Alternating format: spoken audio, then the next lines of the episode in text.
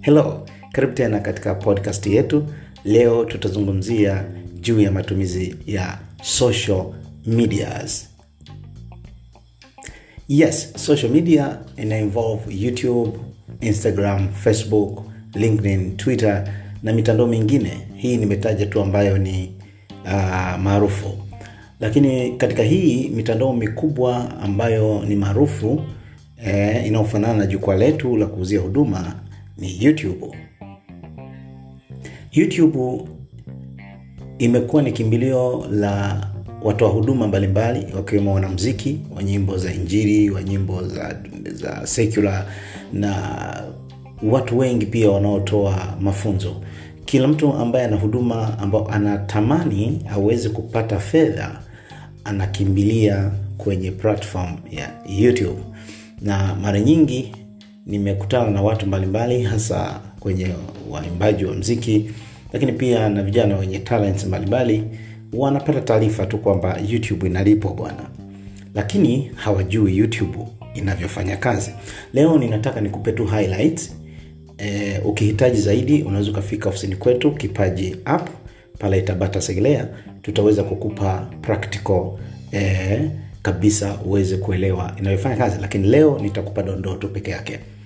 Tukumbuke kwamba social platform zote zinatumia third party advertisements. Maana yake ni kwamba wanatumia matangazo. Matangazo haya yanakuwaje? Facebook unapoitumia ni bure. Youtube ukiitumia hulipi instagram ukiitumia hulipi. Lakini kuna wafanyabiashara wanaokuja kutangaza matangazo kwenye social medias hizi. Kwa nini wanakuja kutangaza? Kwa sababu kuna watu wengi wanatumia hizo platform. Sasa um, youtube ni moja ya platform ambazo ziliamua kuwalipa wateja wao. Eh? ukishafikia vigezo fulani unalipwa facebook walikuwa hawafanyi hivyo lakini hapa karibuni wameanzisha na wao kitu kinaitwa creator studio ambacho kifikisha kwenye peji yako likes elfu kumi unaweza ukapromoti video ikawekea matangazo na ukakulipa. Kinachotokea ni kwamba wale wanaotoa matangazo wao wanalipa e, kampuni husika kwa mfano youtube. Wakishalipa youtube au google wakishalipa youtube mwisho wa siku kinachotokea ni kwamba youtube wanakuja wanaposti matangazo yao kwenye chaneli yako na hawana, wanafanya hivyo tu endapo utakuwa umefikisha subscribers elfu moja na watch hours elfu nne. Yaani watu wametumia masaa elfu kuangalia content uliyoweka. Kwa hiyo ili uweze kufanikiwa ni juhudi zako wewe binafsi wala sio za youtube za kuhakikisha unatengeneza audience kubwa itakaokuja kuangalia content zako ili uweze kufikia vigezo vyao na hapo watakuita wewe ni youtube partner. Kwa hiyo leo ninataka nikuambie kitu kwamba unapokuwa umefikisha vigezo vya youtube subscribers elfu na watch hours elfu unakuwa ni partner wanaanza kuweka matangazo kwenye chaneli yako. Sasa ili uweze kulipwa kuna kuna kuna vigezo. Sio kila mtu anayekuja kuangalia content kwenye youtube yako channel na akaona ile matangazo anayekuja I mean, anayekuja kuangalia kwenye chaneli yako content yako. Sio kila mtu unapata pesa kutoka kwake. Maanaake ni kwamba kama una viewers labda elfu kumi au elfu arobaini au milioni moja sio kwamba kila viewers umepingiza pesa. La youtube wanatumia vigezo vikubwa ambavyo ni impression eh? kwamba kuna, kuna sababu inasababisha huyo mtu aliyekuja kwenye chaneli yako akuingizie pesa. Endapo ataweza kuangalia tangazo lako angalau kwa sekunde 30 basi huyo atahesabiwa kwamba amekuingizia pesa lakini pia akigusa tangazo lililowekwa kwenye chaneli yako huyo naye anahesabiwa amekuingizia pesa. Kwa hiyo unaweza ukashangaa una viewers milioni kumi lakini hakuna aliyeangalia tangazo wala kuligusa hulipwi chochote. Ndivyo youtube inavyofanya kazi. Lakini by chance inatokea kwa sababu viewers ni wengi na watu wengine hawajui wengine wanajikuta wamegusa wengine wanajikuta wameangalia tu wamefurahia ile tangazo mwisho wa siku kuna hela inaingia. Sasa kuna kitu kinaitwa cpm au costi per au costi per a viewers. Hiyo ndio formula ambayo youtube wanaitumia. Kwamba ukiwa na watu elfu moja ambao wamegusa tangazo au wameliangalia angalau kwa sekunde 30 huyo mtu hao watu ndio wanaohesabiwa kama watakaohusika kukuingizia kipato. Sasa wanakuingizia kipato kwa makundi ya elfu moja moja.